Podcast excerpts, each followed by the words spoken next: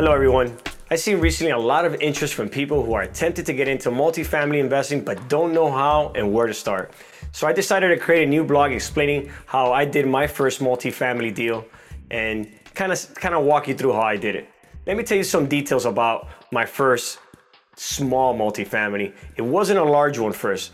I had to get my feet wet and start small. It was just the way I transitioned into the business. So what was my first multifamily deal? It was actually a duplex. I, I, I would never forget this duplex. It was the first thing, first duplex multifamily that I bought. And it was, I bought it for seventy-five thousand dollars. It was 2014.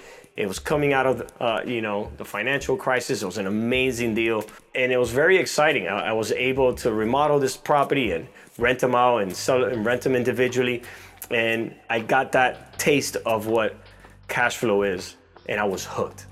For me, starting small was my path into multifamilies. Some people are very fortunate and they are surrounded by gurus or they're just brave enough to jump into a 50, 40, 30, 16 unit. For me, that duplex was the way I needed to get into the business. I mean, for, for me, it was a little bit easy to find this property because I was in the business. I was buying and flipping a lot of single family homes. So it wasn't a hard transition for me because I, I had some construction experience and I had access to the MLS because I was a realtor and a broker. So for me, it wasn't difficult to find this opportunity.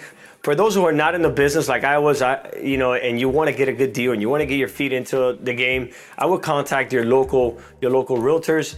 They're they know where the deals are at. They understand the local markets you know research it with them find the right ones. I would actually focus on the ones that are have experience with multifamilies. You know most of the residential ones like to focus on residential. If you find one that has a few multifamilies under his belt and is educated locally he could provide the accurate data and that's what i would hire so actually you know it, it's funny because when i bought my first uh, duplex i was I thought I was being conservative, but as I learned later on in life, I left out so many things that I should have I should have used to underwrite my deals. You know, I, I I thought I thought multifamilies was as simple as collecting rents, paying insurance, paying taxes, and paying the mortgage. And the rest I would wing it. It doesn't work that way. There you need to calculate a lot of other items that are gonna hit you and they're gonna be expenses that you're not gonna see and there's to be vacancy, evictions, pairs, reserves that you're to need, and there's to be turnover. Those things I learned the hard way.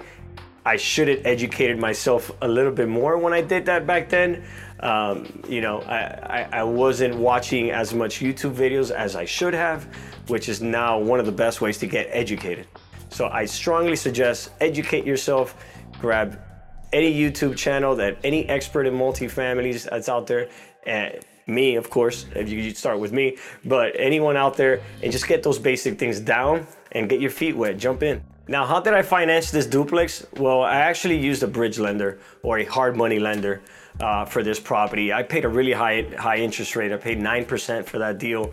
I put 20% down on a $75,000 property, which is not much. Um, my return after renting that property was actually quite high. And after after six months after I stabilized it, I refinanced it and kept that property for four years. I ended up selling it for three times what I bought it. So it ended up being an amazing profitable deal for me. Um, so if you could use the power of buying, fixing, refinancing, getting your money out, holding on to the property, it, it's incredible what what could happen from that type of business model. So one of one of my mistakes when I bought this prop this duplex was I think uh, there's a difference of an insurance for a hard money lender and there's a ins- difference between an insurance for an actual real lender that's you're going to hold this property long term. They both have different qualifications. So during your inspection period, it's very important that you underwrite this and you run this property or whatever property you're underwriting through your insurance agent. They could give you an idea of what that property is going to cost you, especially like us here in South Florida. It will throw your numbers off when you find out you go in hard on your deposit that the property is in a flood zone. It's a very common problem that gets overlooked, and it's an issue that is always sky, you know, flood zone skyrocketing here all the time. So you got to pay attention to your insurance cost. You know, there, there's a lot of uh, when it comes to closing a deal that it's a great deal. There's a lot of challenges because you got to you got to make sure you close on time. You know, a lot of sellers are, especially in, in the market that we're in now, they have backup offers and multiple backup offers.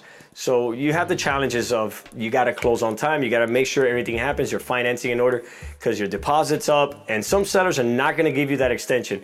In fact, I've seen it many times where people tie down a great deal and they're not to close on time and they ask for an extension and the seller tells them no because they have a backup offer much higher than yours. They would like to take your deposit and take that backup offer.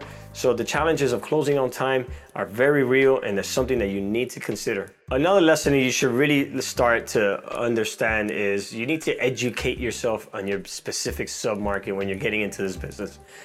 You, know, you, you want to learn a few sub-markets don't try to go and learn 10, 20 sub-markets. I would try to keep one to five, maybe seven sub-markets that you want to focus and buy properties at, uh, especially in the beginning. You, you, you, you want to know these markets well. You want to know what trends are happening, what economic growth it has, what work, uh, uh, what employers it has. And those are the things you need to follow in the beginning. You know, it's it's very easy to get caught and try to buy properties all over in different cities all over the state, and you don't want to do that. You want to learn those submarkets very well. You know, I, I am now in the business of buying big apartment buildings, but I, I, you know, the lessons that I learned from my duplexes and the triplexes and the fourplexes are lessons that today I carry to this day.